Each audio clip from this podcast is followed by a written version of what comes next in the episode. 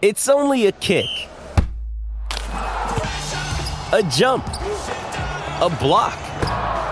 It's only a serve. It's only a tackle, a run. It's only for the fans. After all, it's only pressure. You got this. Adidas. With threats to our nation waiting around every corner, adaptability is more important than ever. When conditions change without notice, quick strategic thinking is crucial. And with obstacles consistently impending, determination is essential in overcoming them. It's this willingness, decisiveness, and resilience that sets Marines apart. With our fighting spirit, we don't just fight battles, we win them. Marines are the constant our nation counts on to fight the unknown. And through adaptable problem solving, we do just that. Learn more at marines.com.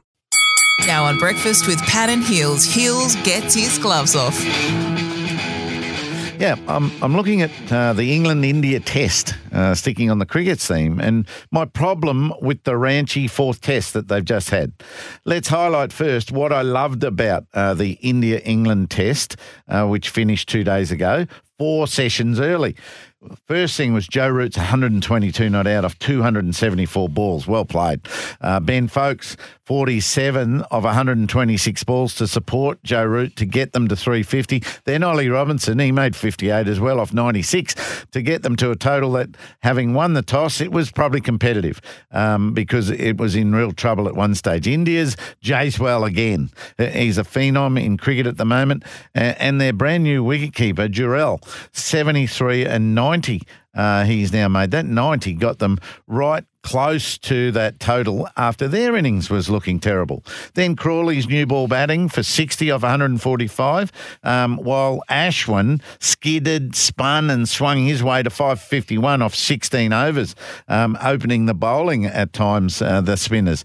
The keeping of Foakes and Jurel, superb as well.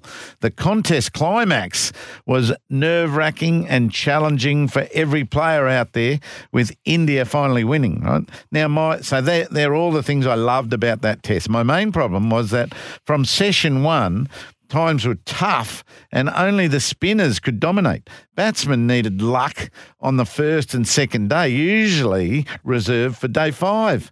Hence, the batting stalled. My main dislike of the game was Ben Stokes' two bootlace dismissals, one LBW and one LBW, which then went on and bowled him. You know, that just shouldn't happen early in a match, but uh, late in the match, I haven't got a problem with it. Then India, even the, even India struggling against the inexperienced spinners of England uh, when it was nowhere near day five.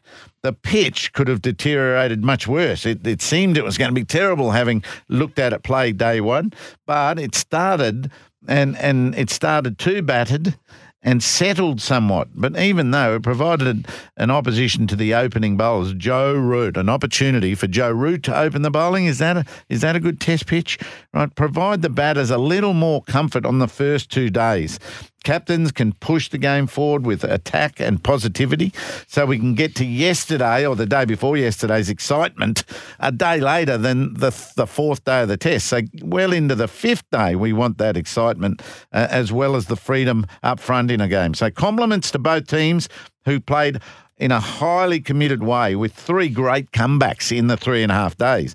In, in India, um, is India trying to build their test crowds? And if they are, they should start with their wickets, which too often eliminate quicks and plenty of batsmen as well. Their public would be the same as same as me and, and want to see five days of what we saw two days ago in the finish to that England test. Skill, character, and endurance, not such a battle up front.